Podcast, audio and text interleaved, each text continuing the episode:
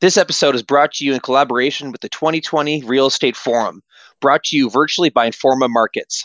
Join the industry on the 2nd and 3rd December by registering at realestateforums.com after you listen to this episode to join Aaron and myself at the forum this year. Welcome to the CRE podcast 100% Canadian, 100% commercial real estate. Now, here are your hosts, Aaron Cameron and Adam Pawatic.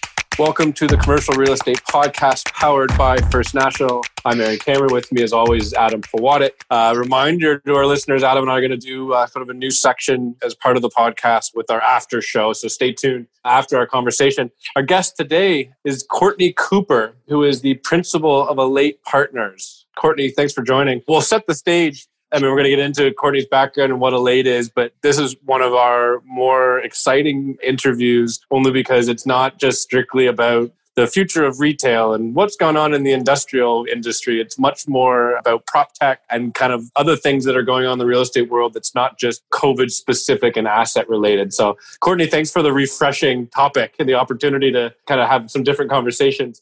So yeah, as always, Courtney, let's just I mean, let's go backwards first to kind of maybe talk about your entrance into real estate and you know what led you to Alate. Sure. Thanks for having me.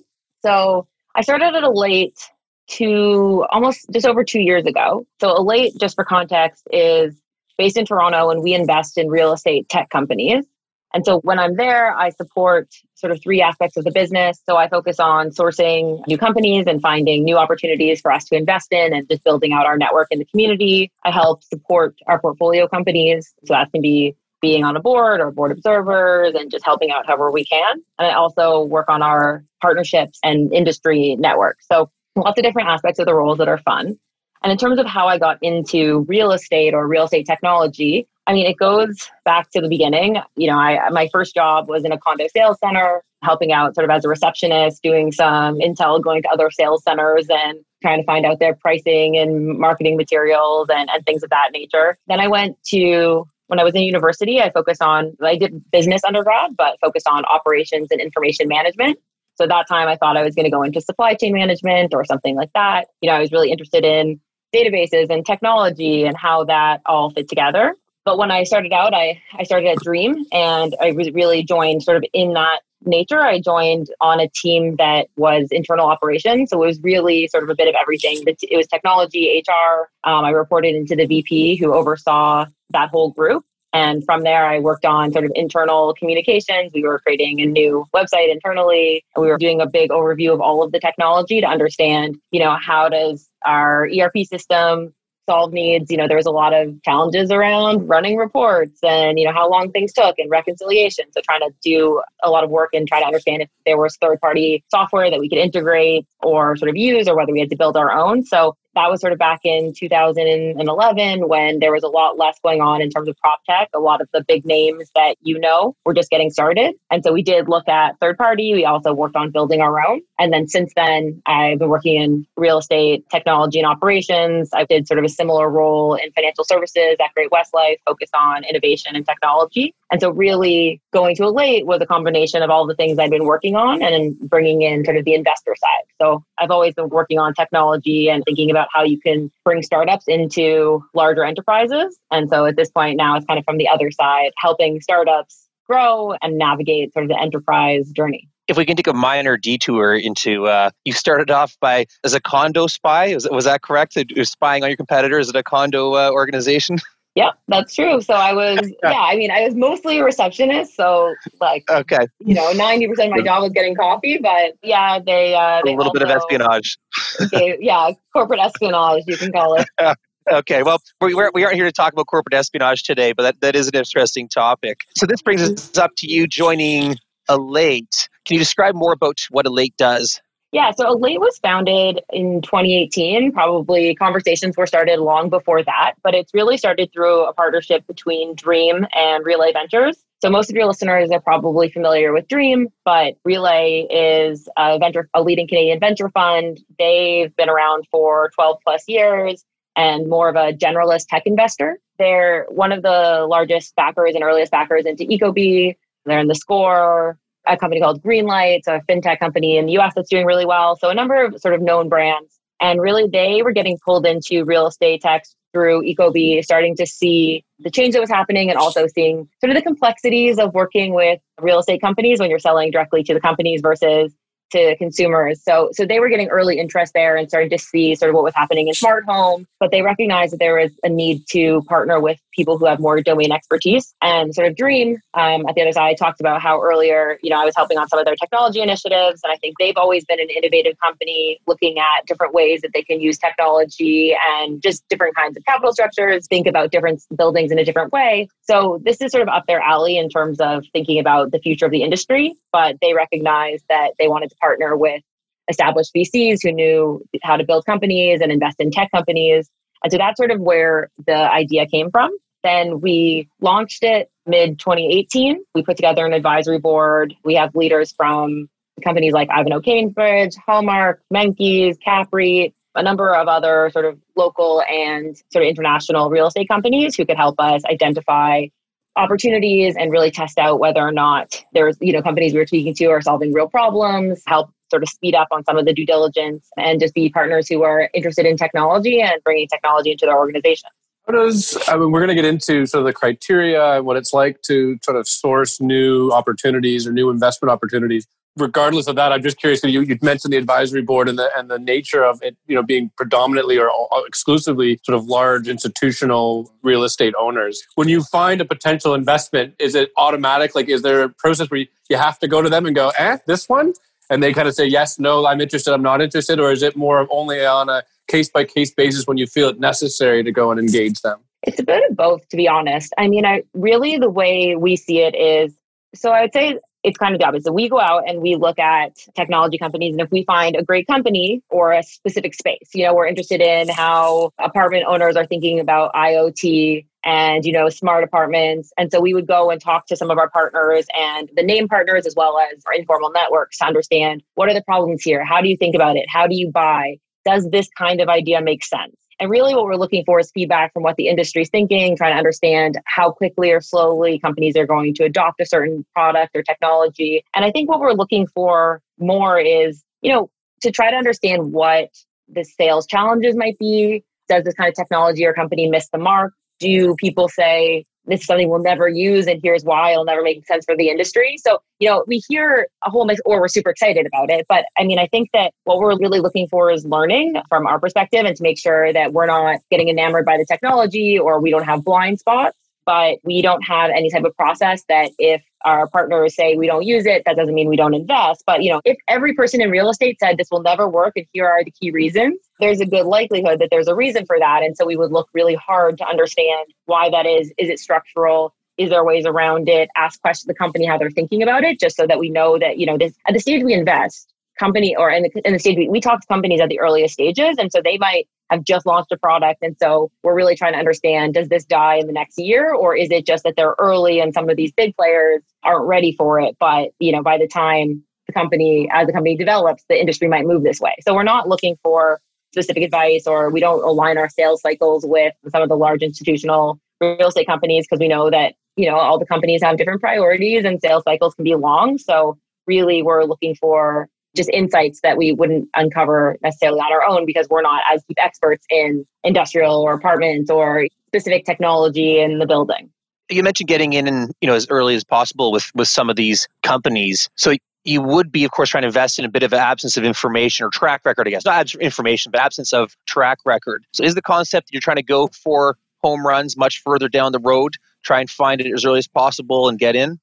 Generally, yes, but I wouldn't say as early as possible. I mean, I think the way we think about it is we want to develop relationships with companies from early on. So we want to talk to people who are really smart, whether they're from the real estate industry or that, you know, maybe they're exiting a tech company and see an opportunity in real estate. And so we want to talk to them when we're getting started. We want to learn what they're doing. It's more likely that we invest sort of at the seed stage which means, and the terminology can be sort of confusing or it can be pretty broad. Like seed means a lot of things to different people. So, but I would say typically when we're investing, the company has a product. There is a team. It's not just, it's not typically an idea on a pitch deck, but it is a product that's in use by, you know, maybe a few companies, but there are sort of some indications of product market fit, that the team, that there's a great team that can work together, that has the skill set to launch the initial product We're starting to see some pull from the industry. So there isn't a ton of data. You know, it's not like we can dive into the financial metrics and the numbers are skewed. You know what I mean? Like they have one big customer and you can't see consistency or repeatability necessarily. But, you know, there is enough to start understanding could this team be a winner and start to build a thesis. And the team is obviously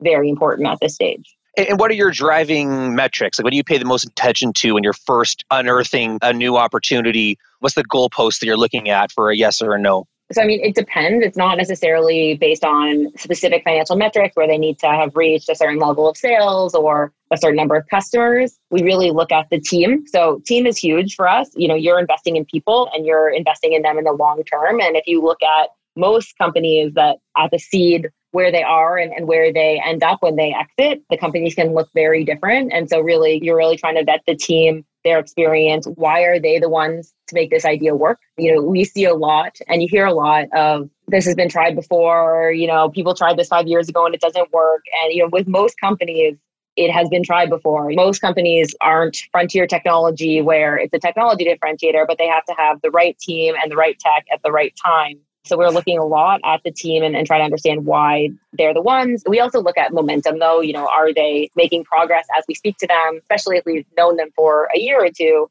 you can start to see can they are they delivering? Are they making progress week over week, month over month? How quickly can they test and learn? Things of that nature. How often do you get in a scenario where you love the tech and you think that it's got great potential and all the financial metrics or the velocity that they've got is up for absorption seems to be investment worthy. But you get in there and you meet the teams, you go, huh, those guys are jerks. And how much of an impact does that have on your decision to get engaged with them or not? I mean, the team is the most important thing for us. So if we don't believe in the team for whatever reason, if it's there can be many reasons why we don't think the team drives, whether it's CEO or the way that the team works together. I mean, at this stage in the company, you really are investing in the team. So we really do try to get a sense of the people and we do reference check the people. We spend a lot of time together. So, you know, that is core to our decision making. So to your question, it depends on what kind of jerks they are. But no, I mean, I think we would choose people over great metrics. Like it is a relationship that you're getting into when we expect that we're going to be investors in this company for eight to 10 plus years. And so you're going to be working with people for a long time. And we need to really believe that in the team and believe that they are going to make decisions for their customers and for their employees in a way that will align with what we believe will be best for the company and for everyone involved. It's hard to start a startup and it's hard to get to know one another. And people aren't perfect. People learn. A lot of CEOs start out younger and, and less experienced and grow into the CEOs that you see on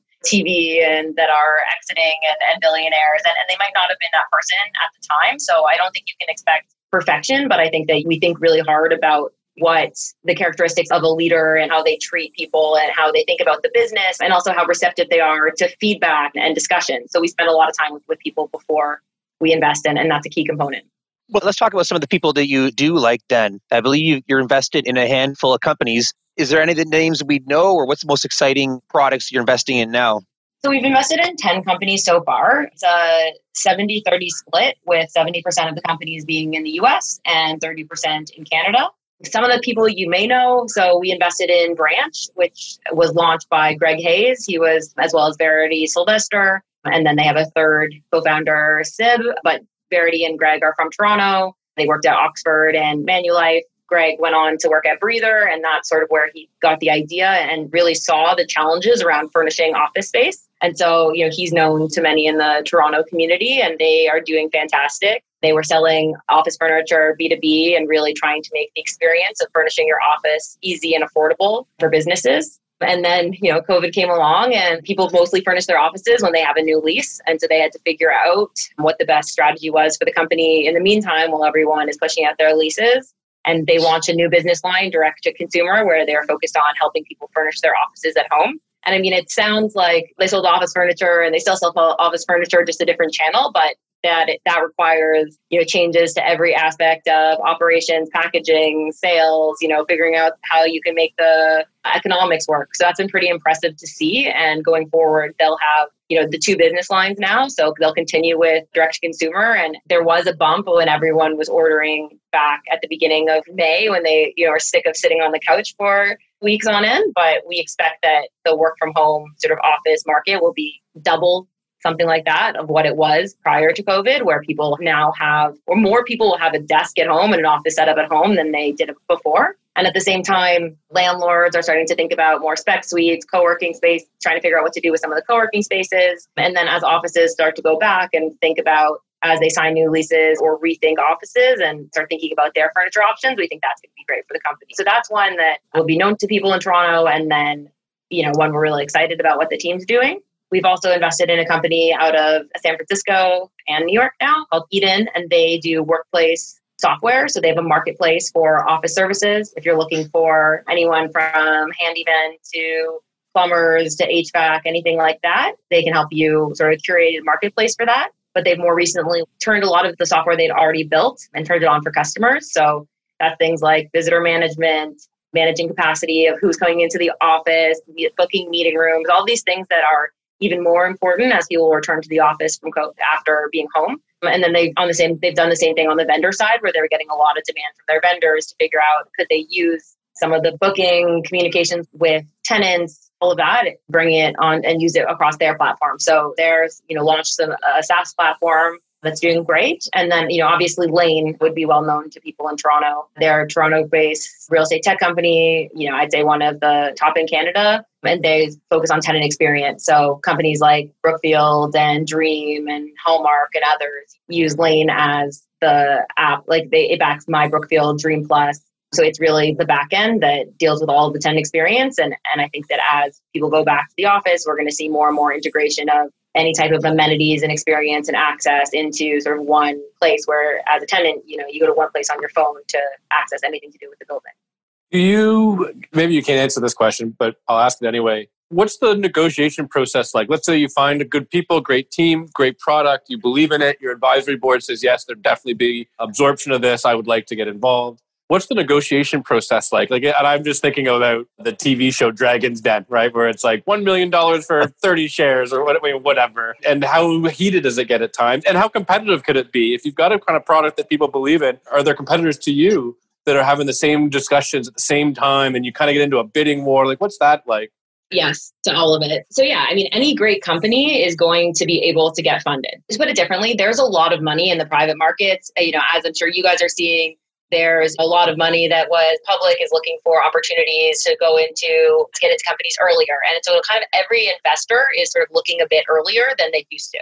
So, and there's tons of capital going into the private market. So there's a lot of money that is going into startups. So on great companies that we see, we do try to find unique ways to access companies. And, you know, we have a, a, strong value proposition being focused specifically on the real estate vertical, and, and that does appeal to entrepreneurs. So we do try to create something to be a partner for them. But yeah, you do expect that great companies and great founders are going to have multiple offers and be able to get multiple term sheets. So you want to participate, right? So you're trying to figure out how do you what's an appropriate way to participate, whether you're leading the deal or whether you're just trying to get to put money into the company. And on the other side, you know, you're trying to figure out what is the right amount with, and a lot of this is with the company, right? You build a relationship and that is part of the biggest decision. Like companies, you know, they have a choice. They can choose on valuation alone or they can choose on the kinds of partners they want to work with. So, you know, in many cases, these are conversations that are happening to try to understand how much money does the company need to get to the milestones that they'll get to next that like for the next round. So that's a big conversation around how much money do you raise? And then you know the valuation you're trying to also manage. Some funds have ownership targets. So it's often you know 20 to 30 percent dilution of each round. So that's kind of a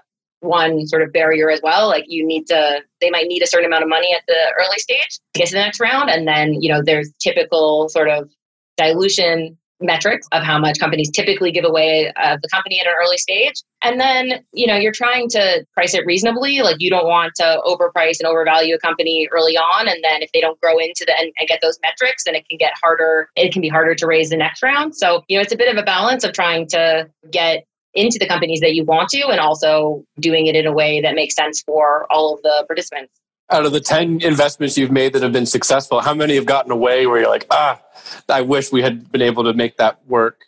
So we've participated in a lot more companies than we've led. So, you know, if we participate, it's then somebody else set the terms and then we're trying to get an allocation of the round. There's definitely companies that have got away for different reasons where we haven't invested in their round and, and maybe we wish that we did. And that, you know, that can be a decision where we decided not to lead the round or not to participate. And you, you still don't know yet, right? Like in many cases, we've only been around for two years. So we will have, you know, some VCs have a list of misses or I, forget the name of there's a famous one there's some famous ones. But but yeah, there'll be companies that we passed on that we shouldn't have. And sometimes we pass on them after the first meeting. Sometimes you go sort of deeper and you can't get aligned. So we'll definitely have ones we missed on, and there's some, and it, we don't know yet which ones they will be. Even the ones that we think we missed on now might end up not being them, or they will. So we're it's still too early to tell.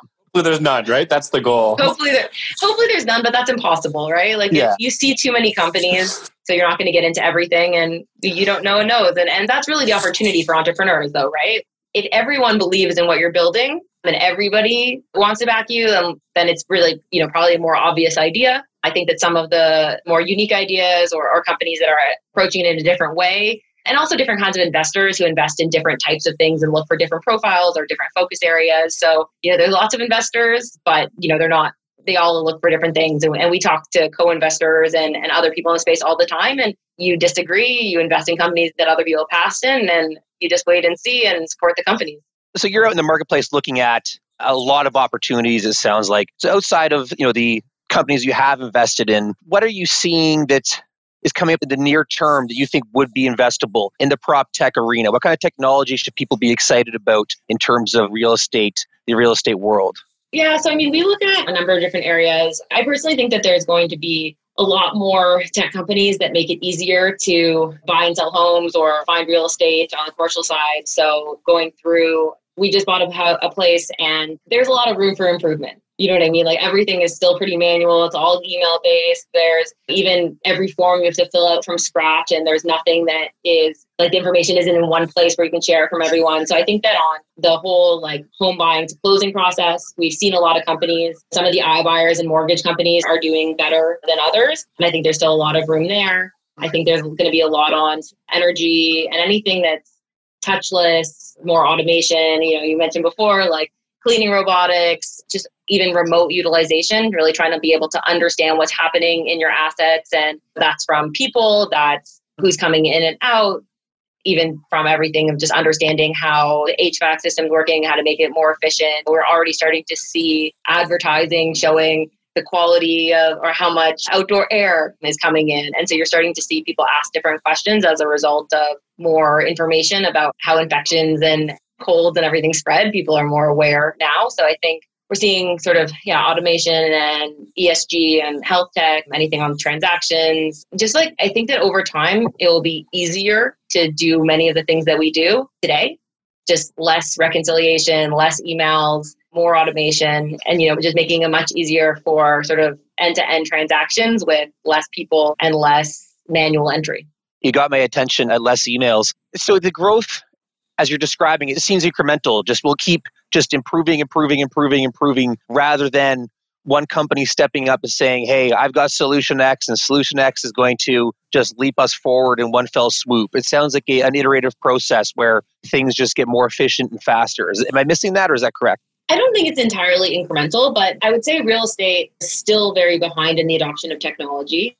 And a lot of people don't feel like the technology has lived up to the promises yet. And, you know, that's because real estate companies have tons of data, but it's very hard to access. If you want to know, you know, how many people have been on tours, uh, let's analyze even where tenants moved across our portfolio it can be a lot harder than it should be because the information isn't stored in a way that makes it accessible. So I think that the next generation of companies that you've been seeing, companies like VTS and Procore and DealPath, all of these kind of companies are they are taking what was already done and bringing it online and collaborative and accessible to everyone. And so you know, it is incremental, but I think once you do that and as you do that, it becomes way more powerful and you're become able to do things like, you know, understand industry benchmark. So, you know, which GCs or contractors are easier or harder to work with or make more change requests. Being able to query and, and try to like ask questions and being able to ask it in more sort of natural ways so rather than, you know, having to get an analyst to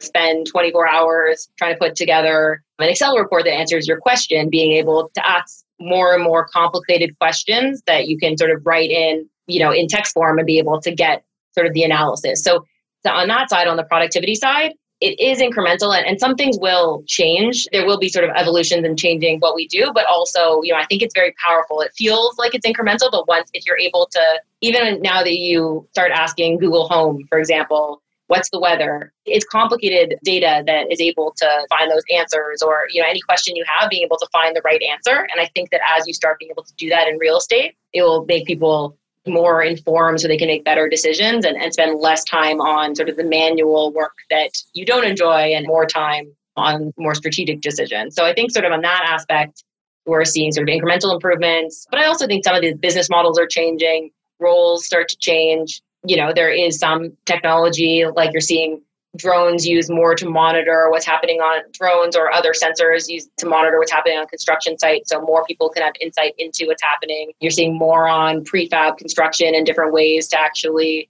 uh, different materials different designs different production methods. So all of this changes over time but at the same time we're still building buildings and monitoring them and asset management. So people's jobs those jobs won't go away. I think they'll just change over time and use different tools and different technologies to empower people how often are the challenges, and you mentioned this, and I'm going maybe on a, on a wild tangent here, but how often are some of the challenges that you're facing, you're seeing that some of your potential investments are trying to solve related to what you mentioned, just that because the large real estate firms have their own data, but don't necessarily share their data so that you don't necessarily have true, full complete data. I mean, you've got a great advisory board with a whole bunch of institutional investors. Can't you just turn around and go, okay, everybody give me access to your data. I'll invest in a big data analytics company. I'm going to solve this problem. Like, what kind of conversations do you have around big data? I mean, there's more companies that are on the data side specifically, companies like Cherre and others that are starting to integrate more data, make more data accessible, companies that are trying to help you tap into the data that you have and, and sort of outsource data science teams and analytics teams. So the promise of analytics is there and there's multiple different ways that companies are partnering with with real estate companies, whether that's sort of partnerships and, and keeping the data exclusive. And so they, you know, they'll you can bring your data onto the system, but only you can use it or it can only be used in an anonymous way or totally anonymized and just aggregated together and, and sold. So there's companies that are working on this. But, you know, at the same time, some companies are more or less conscious about whether it's maintaining their data and sharing it or yeah, so it's a total mix and, and we're it, we're still like move, we're still early in those days, I would say. Yeah, I can personalize it a little bit. Of course, First National, we're the largest commercial lender, so we have a ton of real estate property data, underwriting data, lending data that comes through and figured out a way to aggregate it, but now we're trying to figure out how to what to do with it. And it's only as valuable as what I'm using it to determine, meaning if I had Brookfield's data as well as Sun Life's data as well as CapREIT's data, it becomes much more useful. And we're just not there yet, right? For people to be willing to share it, to get way more useful information for better decision making, for more efficiency. So I, I totally appreciate we're not there yet. Yeah, and I mean, there, if you think about it too, though, right? It's like data is only as good as how it was collected. So, you know, if it was collected in a structured format that was sort of thought out and more automatic, then there's less likelihood of errors. Whereas if it's manual entry or optional entry, you know, people might only enter the things that they need to. And so then you don't have the holistic data that you might need. But if you think about comparing your data to Great West Life's data to Dreams data and Hullmark's data, you're dealing with different sizes of buildings. And so, so you have to be really thoughtful about, yeah, you know, you have the data, but then how do you figure out and, and sort of automate some of that to say these things are comparable, like these buildings are comparable and size might not be the only thing, right? So it might be, it has to be size, it's location, and trying age, to figure out yeah. age and trying to figure out what different sort of components need to be considered. Like all of the, so it's not just a, we don't have the data, there is a lot of thought that needs to go into how to structure it and compare it. And so that's both from a business side, so people who know real estate, as well as things that you can do sort of that are more automated that can start to suggest trends and point out anomalies. I mean, people can't agree on, uh, something as simple as cap rates, let alone uh, something more complicated. So I, I, see how that would be a bit of a challenge. Aaron brought up Dragon's Den, which of course would be the greatest proxy we have as, as just average citizens to understand anything you do. And they're a common complaint. No, sorry, that's not fair. Sorry, a common barrier to investment is the education component. And you already alluded to the fact real estate tends to lag. And in our particular world, commercial real estate tends to even lag residential in terms of adopting new technology. So when you see a new tech come along, do you ever feel the burden of having to change so many minds and antiquated notions and people just stuck in the habit of doing something inefficiently over and over? Yeah, I mean, that's one of the biggest challenges for some of the tech companies that we work with, right? Like they, especially if they come from outside of the industry, you know, they see huge potential for technology and, you know, trying to get everyone within large real estate companies in particular to you know, agree and move things along. Like sales cycles can be six to 12 months in many cases when startups are trying to sell into larger real estate companies and they have to figure out who do they need to speak with and, and who do they to get on side and, and who really do they need to get on side. And so that's sort of one of the biggest challenges. But at the same time, I mean, I think in general, real estate tech companies are starting to adopt more and more technology. You have more people who are working on this, whether they're within the asset management group or whether they're at the properties or whether there's specific teams within innovation, tech, IT. And so there's a lot more support for new type of technologies, new type of ideas. And so I think that, and I think a lot of companies, they want to be leaders and then they also don't want to be the first ones to test things out. So I think you always need to figure out who is the, who are the companies in the space that are going to be the ones to take the risk first, then you'll start to see people follow once it's been tested out. So overall, it's like enterprise sales can be difficult in, in real estate tech, but you know, as long as the companies are really selling something that matters and, and figure out how to make make a clear ROI case and convince the right people and get in front of the right people, I think that you know we're starting to see more and more adoption. And then on the other side, you know, in some cases where things are even more out there or require more different departments to be on board or more changes to the business model, in some cases, you're seeing companies where they're raising their own real estate funds or they're doing it themselves. So whether that's some of the iBuyers, you know, companies like Unison, like they raise funds that were specifically for this. You know, some companies that are in property management or doing even more sort of co-working or co-living models. In some cases, they are finding development partners. In some cases, they start with finding more unique access to capital where people are willing to take bigger risks and then they are able to test it out and prove out the concept and show real estate companies, hey, this actually look how well it actually works when we do it. And so, you know, it's tough because in some cases, you know, you need a mindset shift. You need those early adopters. And in other cases, so much of technology's power is based on the people who are using it, on the company's ability to change the way things work. I mean, there's tons of failed technology projects where you know you bring in this new powerful technology, even like collaboration tools, and then people say, okay, let's save each version and send it to me separately by email and all of a sudden you're losing the core capability of the of the tech so you know it's not just about does the technology work it's also about the people internally going to use technology and adapt their processes and systems and you know and even you know take the time to it might require education. It might need require different augmenting your team to bring on new skill sets and new mindsets. So there's a lot of factors in how companies really affect change and really innovate and, and where it comes from. And so it depends on the company. And but overall, we are seeing sort of the real estate industry trend in, in a good direction. And you're seeing, you know, some of the largest companies in the world make tech investments, use tech across their portfolio, and, and that really shows the rest of the industry the opportunity. Good. I'm happy to hear that because it's one of the things that Adam and I are regularly talking about is just how slow these things take in the real estate world. And often we've been talking about prop tech now, I don't know, it's five or six years when it became sort of the, the cool buzzword in the industry, and yet you still really don't feel like it's gone anywhere. So, on that note, Courtney, last question. It's 2030, and we're sitting here, and Adam and I are, of course, still doing the podcast, and you're a guest. And I go, okay, Courtney, in the last 10 years, what was the biggest new technology that was adopted by the real estate community? Oh, it's hard.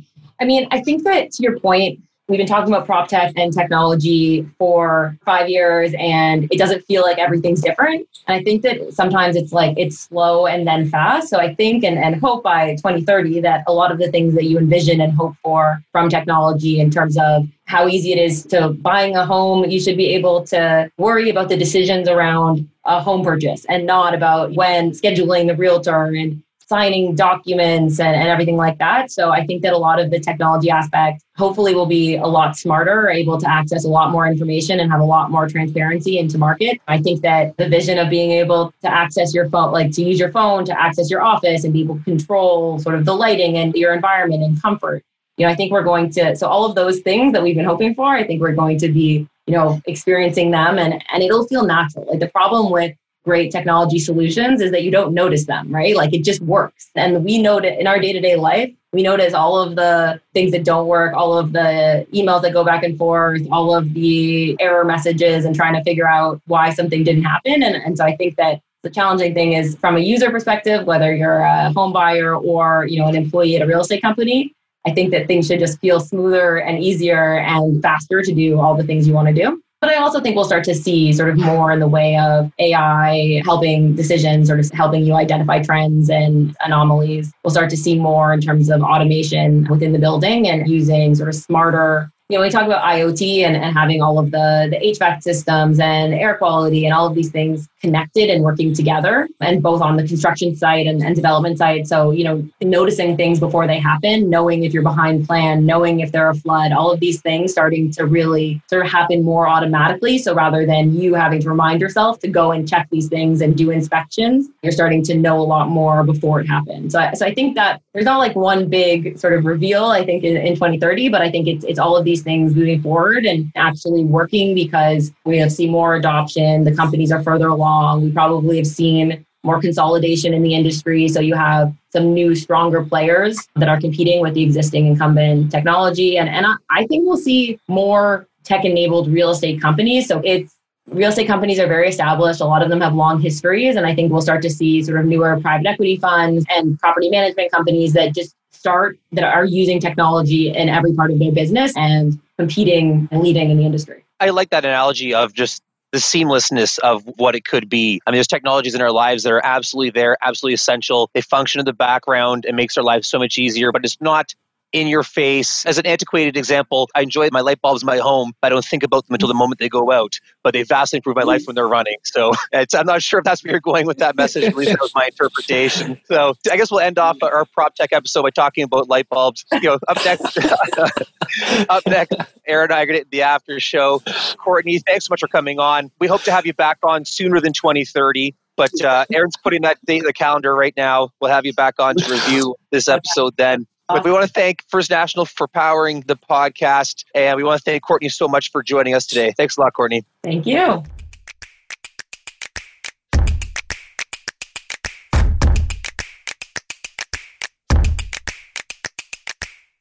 Welcome to the Commercial Real Estate Podcast After Show, where Adam and I sort of banter back and forth and digest the conversation we just had with Courtney Cooper of Alate Partners like I said at the top, I just love these types of topics, right? We spend so much time talking about asset classes and investment in funds and things like that. Having something a little bit outside of the, on the fringes of the real estate world is refreshing. So that was a cool conversation. You know, as we were wrapping up there, and she was kind of mentioning about how even though there might have been lots of progress in technology, prop tech, you don't notice it as much because it becomes seamless. And yet I'm sitting here in the office on a iPad that's on Wi-Fi, doing a video conference with you in Muskoka, with Courtney wherever she is, with crystal clear video, no issues with the dialogue, no issues with the sound. And so it's like, you know, you had said three years ago to me that you're going to have this flexibility to carry an iPad around your office and be able to do video conferencing with the click of a button or push of a button, I would have said, no, you can't. But I never think about it now. It just seems normal, right? Like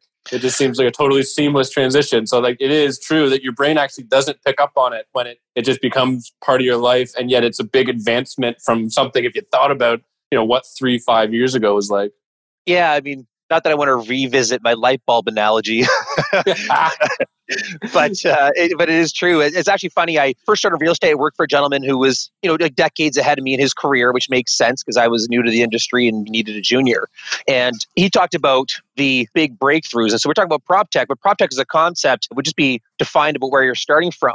You know, he said the big leaps forward that he remembered over his entire career was the first one was computers, no longer having to type out offers because that's really time consuming, having to type out offers on a typewriter. And now you go to computers. Computers a big jump forward. Okay, great. And then the next one, of course, would be a fax machine. Now you don't have to travel around with offers. You can just fax them to each other and speed up the whole process. And Google Street View was the third example. Those are the kind of the moments where there was, you know, a big leap forward. I mean, I'm sure everybody in real estate uses Google Street View four or five times a day, and it's amazingly handy. It allows you to have high visibility into areas you might not be familiar with. You really get a feel for it. I mean, nothing beats actually walking a property, walking the neighborhood, but if you need a quick, quick review of a neighborhood, Google Street View is an amazing, amazing prop tech. We use it for property endeavors. So that would make it a prop tech, even though that's not his primary. But in his mind, there was those few jumps forward. And so I always wonder what the next one's going to be for us. You know, when we're looking back at our careers, Aaron, you and I, when we're 60 and uh, we look back, what were our leaps forward? Yeah, I have, I have no idea. I don't even have anything, anything that even comes to mind. And, and that, I mean, I guess that kind of leads to some of the comments we made where it just feels like it's been really, really slow. Like, when did Google Street View become a thing? Like, that's what 10 10 years ago at least right? I think. So it's been a while since there's been anything that's really kind of altering our lives. I do think and i've said this before i think on the podcast where as people get more comfortable with the pinging and tracking of your phones where like that will be used in prop tech, where particularly maybe in COVID times, where your office building can feel you coming, knows you're coming, know you parked in the basement, sending elevators to pick you up, or the doors automatically unlock as you get close, where it's just it totally, you got this thing in your pocket that has that capability now. And that could make your life so much easier. You don't have to push the buttons and wait for the elevator. You don't have to like, take your key pass out and tap it against the wall to open a door. You just you're just around and wherever you are, whatever needs to happen just happens because it feels you there. But that means you're being tracked. And I know there's a lot of challenges and people's personal privacy issues that come along with that. But to your point about you know nothing has happened in 10 years you know those would be the big game changers but even think about the way you did business 10 years ago when you were new to first national i believe 10 years ago and the way you do it now it's way easier now from a you know research perspective you know we have things like CoStar that just puts the whole world of data at your fingertips within seconds. You know you're not spending three hours pulling together random sources to try and get an approximation what they can offer you in two seconds. You know there is advancements in a number of different areas of what we do every day. But yes i do like the big game changer technology. I'm always very excited to hear about something that's going to radically change the way we do anything. Yeah. And I mean, and I was thinking, like, you made that light bulb analogy, and Courtney was making the set notice, the comment that you don't really notice it. Like, there's no flying car moment in the near future, right? Like, I don't think that's happening in the next century where there's going to be this one giant like the microwave right like if you think about past generations when that microwave came out it was like the future is here watch this push a button and now your dinner's hot I don't know if there's anything like that coming anytime soon. I mean, the Internet of Things, but again, like, that's going to be slow and purposeful, right? Like that's kind of what I'm talking about with walking around with your phone and things are all connected and can feel you around or whatever. You can unlock your doors, lock your doors, or turn the temperature down in the particular meeting room you're in. Like I'm not. I think those things will all come in very, very slowly, and then all of a sudden it'll be like Zoom calls and in, in video conferencing where you'll look back and go, "Oh yeah, it is really easy." I didn't even think about the slow change that occurred. Well, even the technologies we use, I'll give the example that always struck me. When I was new to Colliers, I was working in Colliers and I was spending a lot of time on the MLS and I was, you know, trying to get listings and I saw a $10 million listing pop up on the MLS. This would have been 2000, 2011, I would guess. And the photos that accompanied it were clearly done by a cell phone that in 2011 was not particularly new. So it was that, you, you know, last a while, for, for an exercise, go back to Facebook and look at the first few photos you posted on Facebook. They were pretty granular, pretty terrible. The cell phone technology then was not great. Now we get crystal clear, amazing photos that you have in your pocket ready to go at any moment when you happen to come across property. But this listing was a $10 million listing, meaning the listing agent's probably making from his end $200,000 off of it, which is a, you know, a nice sum of money. And the photos were done with this awful camera, granular, terrible composure. To top it off, you could also see his rear view mirror in the bottom left corner of the photo, meaning he didn't bother getting up his car to do it. and it just struck me as how ill equipped are you to put together a $200,000 worth of service proposition here. And so you just, and now in 2020, you don't see photos like that of properties ever. Everything's great. I mean, the next leap forward is drone photography, really gives just stunning visuals. But well, everybody's. And, and, videos, and videos, right? Where like it's not even, it's not even a brochure with pictures of the common areas. It's a fly through of the common areas at different angles. And that's how you're now experiencing the potential sale of a property. Yeah, no, that, yeah, interesting. But to that point, though, I bet the first time you saw a fly through video or aerial photos, I bet it was for a single family home, not a commercial property. Commercials always lag residential in adopting the newest, shiniest way to try and sell a property. I don't know why that is, but it, it definitely is true. Well, I'm not going to end off this segment again on a light bulb analogy, but I will say that was a super interesting topic. I always love when we get into whether it's currency or the Internet of Things or something that's really going to change our lives. I'm always excited to talk about it, and I look forward to the next one, Aaron. I'm proud of us. We went did an entire prop tech episode and we didn't mention blockchain once. Not once. No. Not once. Usually that's our go-to when we talk about anything to do with prop tech. That's all we Yeah. know. That's all we know. Next time. Yeah. Next time. Yeah, yeah, definitely. All right, Cool. everybody. Thanks. Thanks a lot. Take it easy. Quick reminder to register for the 2020 Real Estate Forum, which takes place on the 2nd and 3rd of December by going to realestateforums.com. Real Estate Forum Club members, remember to enter your membership number to receive your 20% discount. Adam and I really look forward to connecting with you and many others this year at the forum. Thank you for listening to the CRE podcast. The information from this broadcast is not to be relied upon as financial investing, professional accounting, or legal advice. First National Financial LP holds Financial Services Commission of Ontario license number 10514 and 11252.